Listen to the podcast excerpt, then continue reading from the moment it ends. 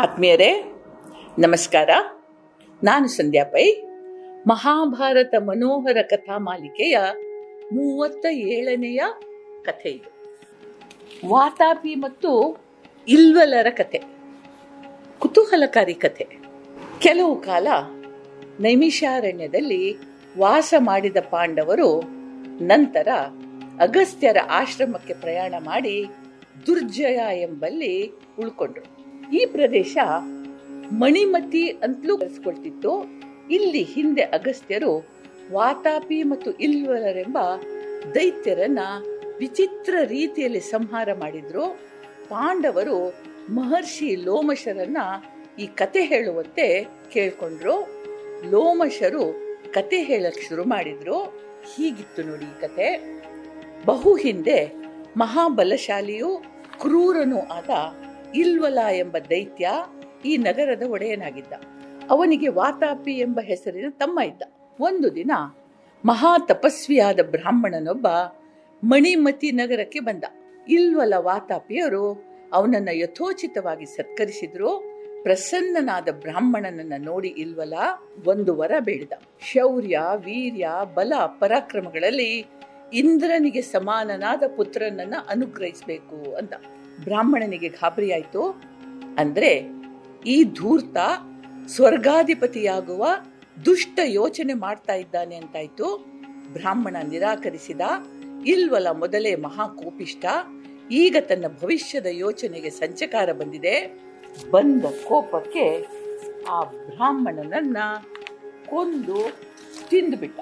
ಅಂದಿನಿಂದ ಅವನು ತನ್ನ ತಮ್ಮನೊಡಗೂಡಿ ಬ್ರಾಹ್ಮಣ ವಿನಾಶಕನಾದ. ಅಂದ್ರೆ ಬ್ರಾಹ್ಮಣರಂದ್ರೆ ಕಂಡ್ರಾಗೋದಿಲ್ಲ, ಕಣ್ ಕಡೆ ಕೊಳ್ಳೋದು. ಮಾಯಾವಿದ್ಯಾ ಪಾರಂಗತನಾಗಿದ್ದ ಇಲ್ವಲ ತನ್ನ ತಮ್ಮನನ್ನ ಆಡಾಗಿ ಪರಿವರ್ತಿಸ್ತಾ ಇದ್ದ.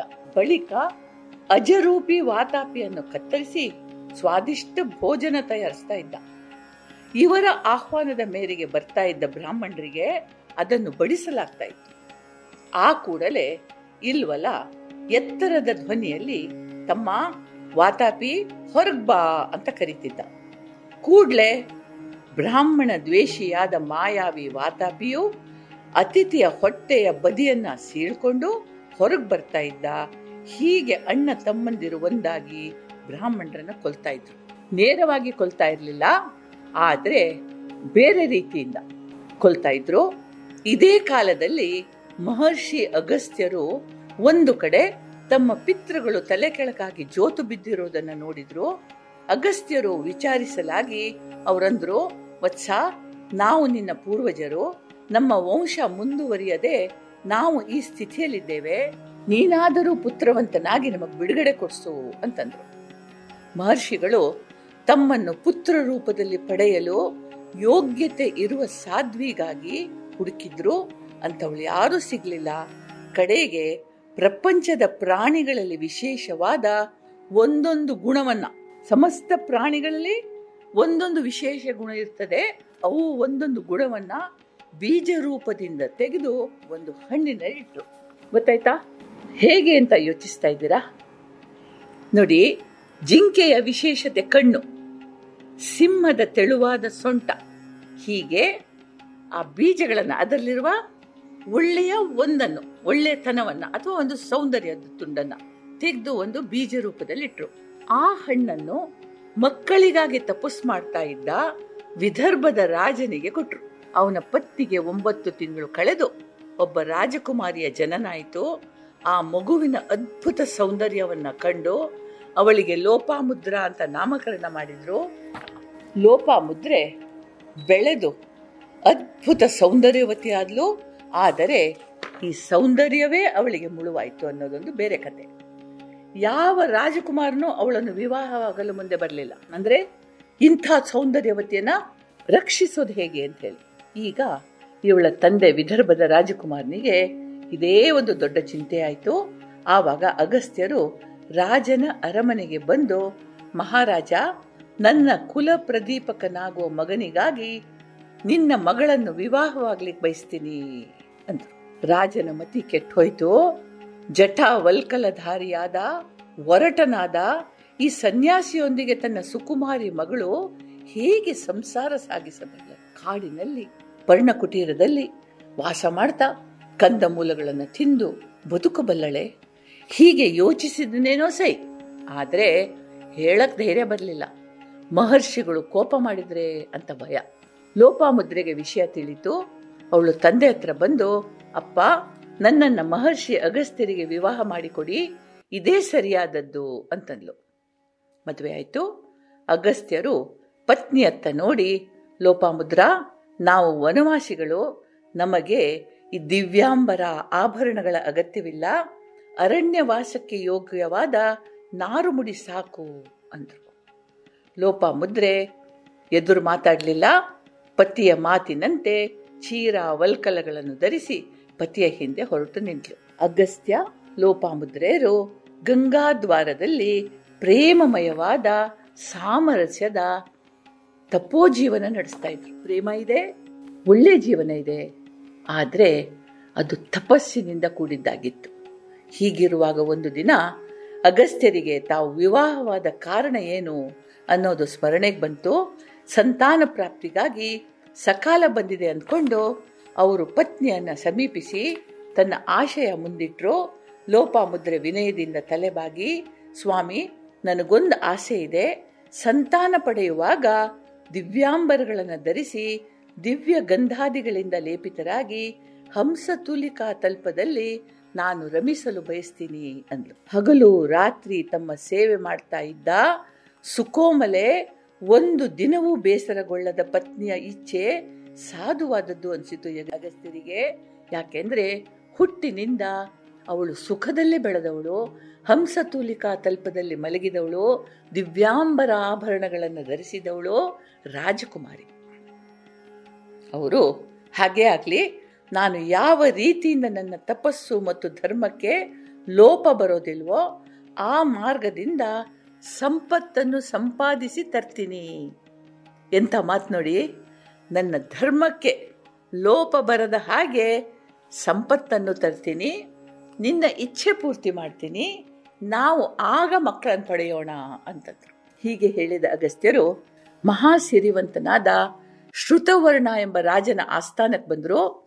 ರಾಜನನ್ನು ಕುರಿತು, ಮಹಾರಾಜ, ಧನಾಕಾಂಕ್ಷಿಯಾಗಿ ಬಂದಿದ್ದೀನಿ, ರಾಜ್ಯಾಭಿವೃದ್ಧಿಯ ಯೋಜನೆಗಳನ್ನು ತಡೆ ಹಿಡಿಯದೆ, ಕೇಳಿ, ರಾಜ್ಯದ ಅಭಿವೃದ್ಧಿಯ ಯೋಜನೆಗಳನ್ನು ತಡೆ ಹಿಡಿಯದೆ, ಪ್ರಜೆಗಳ ಮೇಲೆ ಹೆಚ್ಚಿನ ತೆರಿಗೆ ಹೊರಿಸದೆ, ರಾಜ್ಯಾಭಿವೃದ್ಧಿಯ ಯೋಜನೆಗಳನ್ನು ತಡೆ ಹಿಡಿಯದೆ, ವೆಚ್ಚಕ್ಕಿಂತ ಹೆಚ್ಚಿನ ಆದಾಯ ಉಳಿದಿದೆ ಅಂದರೆ ಮಾತ್ರ ನನಗೆ ಕೊಡು ಅಂದರು. ರಾಜ ಶ್ರುತವರ್ಣ ಆಯ ವ್ಯಯಗಳ ಲೆಕ್ಕವನ್ನು ಮಹರ್ಷಿಗಳ ಮುಂದೆ ಇರಿಸಿದ. ಪರಿಶೀಲಿಸಿದಾಗ ಎರಡೂ ಸರಿಸಮವಾಗಿತ್ತು. ತಾವು ನ್ಯಾಯವಾಗಿ ಪಡೆಯುವಂತಹ ಸಂಪತ್ತು ರಾಜನಲ್ಲಿ ಇರಲಿಲ್ಲ. ಆಗ ಅಗಸ್ತ್ಯರು ರಾಜನನ್ನು ಕರ್ಕೊಂಡು ಬ್ರಹ್ಮವಂಶ ಎಂಬ ರಾಜನ ಬಳಿಗೆ ಬಂದರು.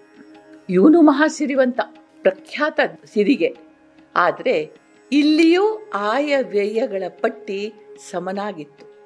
ಬೊಕ್ಕಸದಲ್ಲಿ ಹೆಚ್ಚುವರಿ ಹಣ ಇರಲಿಲ್ಲ. ಈಗ ಶ್ರುತವರ್ಣ ಮತ್ತು ಬ್ರಹ್ಮವಂಶರನ್ನು ಕೂಡಿಕೊಂಡು ಇಕ್ಷ್ವಾಕು ವಂಶದ ರಾಜನಾದ ತ್ರಸದಸ್ಯುವಿನ ರಾಜಧಾನಿಗೆ ಬಂದರು. ಹಿಂದಿನ ಎರಡು ಕಡೆಗಳಂತೆ ಇಲ್ಲಿ ಕೂಡ ನಿರಾಸೆ ಕಾದಿತ್ತು. ಆಯ ವ್ಯಯಗಳು ಸಮ ಪ್ರಮಾಣದಲ್ಲಿದ್ದವು. ಮೂರೂ ಕಡೆಗಳಲ್ಲಿ ಅವರ ಅಭಿಲಾಷೆ ಈಡೇರದೆ ಅಗಸ್ತ್ಯರಿಗೆ ನಿರಾಸೆಯಾಯಿತು. ಮುಂದೆ ಏನು ಮಾಡೋದು ಅಂತ ಯೋಚಿಸ್ತಾ ಇರೋ ಹಾಗೆ ರಾಜರು, ಬ್ರಾಹ್ಮಣೋತ್ತಮರೇ, ಇಲ್ಲಿಗೆ ಸ್ವಲ್ಪ ದೂರದಲ್ಲಿ ಇಲ್ವಲ ಎಂಬ ದಾನವ ರಾಜ ಇದ್ದಾನೆ, ಅವನಲ್ಲಿ ಅಪಾರ ಐಶ್ವರ್ಯ ಇದೆ ಅಂತ ಕೇಳಿದ್ದೇವೆ, ನಾವು ಅಲ್ಲಿಗೆ ಹೋಗಿ ಪ್ರಯತ್ನಿಸೋಣ್ವೇ ಅಂತಂದರು. ಅಗಸ್ತ್ಯರು ಒಪ್ಪಿದ್ರು. ರಾಜನೊಡನೆ ಇದೇ ಮಣಿಮತಿ ನಗರಕ್ಕೆ ಬಂದರು.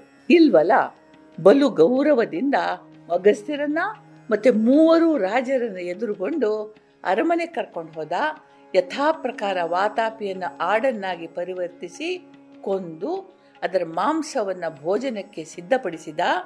ಈ ರಹಸ್ಯವನ್ನು ತಮ್ಮ ಯೋಗ ದೃಷ್ಟಿಯಿಂದ ಅರಿತ ಮಹರ್ಷಿಗಳು, ರಾಜರೇ, ನೀವು ಭೋಜನವನ್ನು ನಿರಾಕರಿಸಬೇಕು, ನಾನೇ ಎಲ್ಲ ತಿಂದು ಬಿಡ್ತೀನಿ ಅಂದರು. ಸುಖಾಸನದಲ್ಲಿ ಕುಳಿತ ಅಗಸ್ತ್ಯರು ಇಲ್ವಲ ಮಾಡಿಸಿದ ಅಡುಗೆಯನ್ನು ಪೂರ್ತಿ ತಿಂದರು.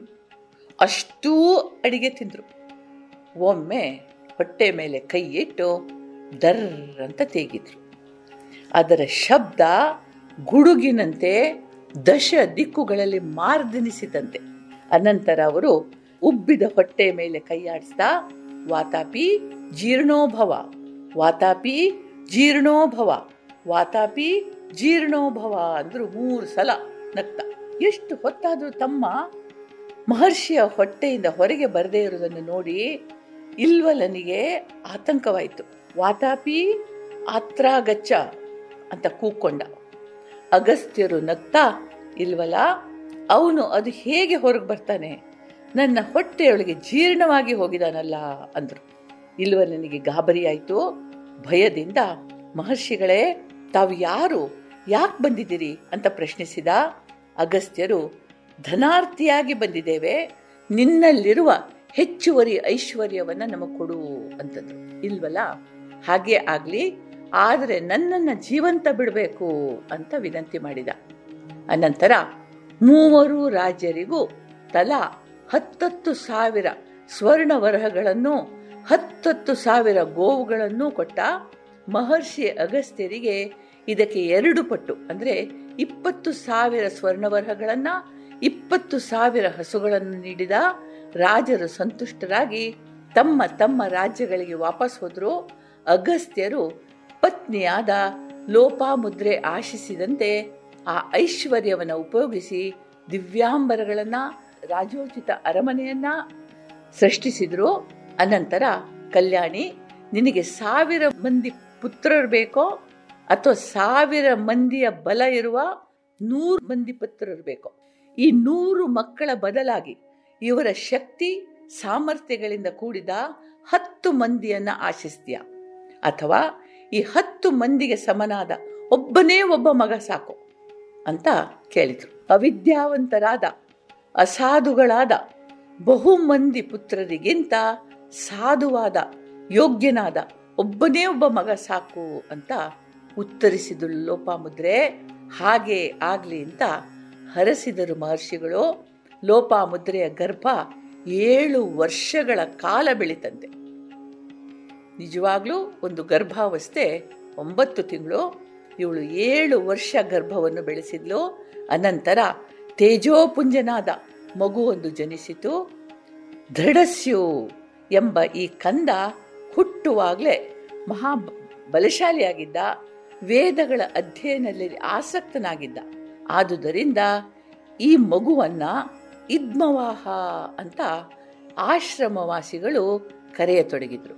ಇದ್ಮವಾಹ ಯುಧಿಷ್ಠಿರ ಹೀಗೆ ಮಹರ್ಷಿ ಅಗಸ್ತ್ಯರ ಪೂರ್ವಜರಿಗೆ ಪ್ರೇತ ದೇಹಗಳಿಂದ ಮುಕ್ತಿ ಸಿಕ್ಕಿತು ಅಂತ ಇಲ್ವಲ ವಾತಾಪಿಗಳ ಕಥೆಯನ್ನು ಹೇಳಿ ಮುಗಿಸಿದ್ರು ಮಹರ್ಷಿ ಲೋಮಶರು. ಮುಂದುವರೆದು ಪರಶುರಾಮನ ಕಥೆ ಶುರು ಮಾಡಿದ್ರು. ರಾವಣ ಸಂಹಾರಕ್ಕಾಗಿ ಮಹಾವಿಷ್ಣು ದಶರಥನ ಮಗನಾಗಿ ಅವತರಿಸಿದ ಶ್ರೀರಾಮಚಂದ್ರ ಮಹಾಪರಾಕ್ರಮಿ, ಗುಣವಂತ, ಧರ್ಮಾತ್ಮ ಅಂತ ಲೋಕಪ್ರಸಿದ್ಧನಾದ ಶ್ರೀರಾಮನ ಪ್ರಶಂಸೆಯನ್ನು ಕೇಳಿದ ಜಮದಗ್ನಿ ರೇಣುಕೆಯರ ಪುತ್ರ ಪರಶುರಾಮ ಅವನನ್ನು ಪರೀಕ್ಷಿಸ ಬಯಸಿದ. ಕ್ಷತ್ರಿಯ ವಂಶಭಂಜಕವಾದ ದಿವ್ಯ ಧನಸ್ಸನ್ನು ಹಿಡ್ಕೊಂಡು ರಾಮನನ್ನ ಕುರಿತು, ಶಕ್ತಿ ಇದ್ರೆ ಈ ನನ್ನ ಧನುಸ್ಸಿಗೆ ಹೆದೆಯೇರಿಸು ಅಂತ ಆಹ್ವಾನಿಸಿ ರಾಮ ಬಲು ಸುಲಭವಾಗಿ ಆ ಮಹಾಧನುಸ್ಸಿಗೆ ಶಿಂಜಿನಿಯನ್ನು ಬಿಗಿದು ಒಮ್ಮೆ ಠೆಂಕಾರ ಹೊರಡಿಸಿದ ಮತ್ತು ಪರಶುರಾಮನ ಅಣತಿಯಂತೆ ಬಾಣ ಹೊಡಿದ. ಆ ಕ್ಷಣದಲ್ಲಿ ಪರಶುರಾಮನಿಗೆ ಶ್ರೀರಾಮನ ಮೂಲ ಸ್ವರೂಪದ ದರ್ಶನವಾಯಿತು. ಅವನು ತೋರಿದ ವಿಶ್ವರೂಪ ದರ್ಶನದಿಂದ ಪರಶುರಾಮನ ಅಹಂಕಾರ ಕಳಿತು. ಅವನು ಶ್ರೀರಾಮನಿಗೆ ನಮಸ್ಕರಿಸಿ ಧನ್ಯತಾಭಾವದಿಂದ ತಪಸ್ಸು ಮಾಡಲಿಕ್ಕೆ ಮಹೇಂದ್ರ ಪರ್ವತಕ್ಕೆ ಹೊರಟೋದ. ಇದು ಸಂಕ್ಷಿಪ್ತವಾಗಿ ರಾಮಾಯಣದ ಕತೆ. ರಾಮನ ಹೆಸರನ್ನು ಸೂಚಿಸುವುದಷ್ಟೇ. ಇನ್ನು ರಾಮಾಯಣಕ್ಕೆ ಹೋಗಬೇಕು ಅಂತಂದರೆ ರಾಮಾಯಣ ಕನಿಷ್ಠ ಒಂದು 50, 60, 70 ಕಥೆಗಳಿವೆ. ಅಷ್ಟು ಹೇಳಬೇಕಾತಂದರೆ 1 ವರ್ಷ ಮೀರುತ್ತೆ. ಅದನ್ನು ಹಿಂದೆ ಒಂದ್ಸಲ ನಾವು ಕೇಳಿದ್ದೀವಿ, ಮುಂದೆ ಇನ್ನೊಮ್ಮೆ ಕೇಳೋಣ. ಮುಂದಿನ ಕಥೆಯವರೆಗೆ ದೇವ್ರು ನಮಗೆಲ್ರಿಗೂ ಒಳ್ಳೇದು ಮಾಡಲಿ. ಜೈ ಹಿಂದ್.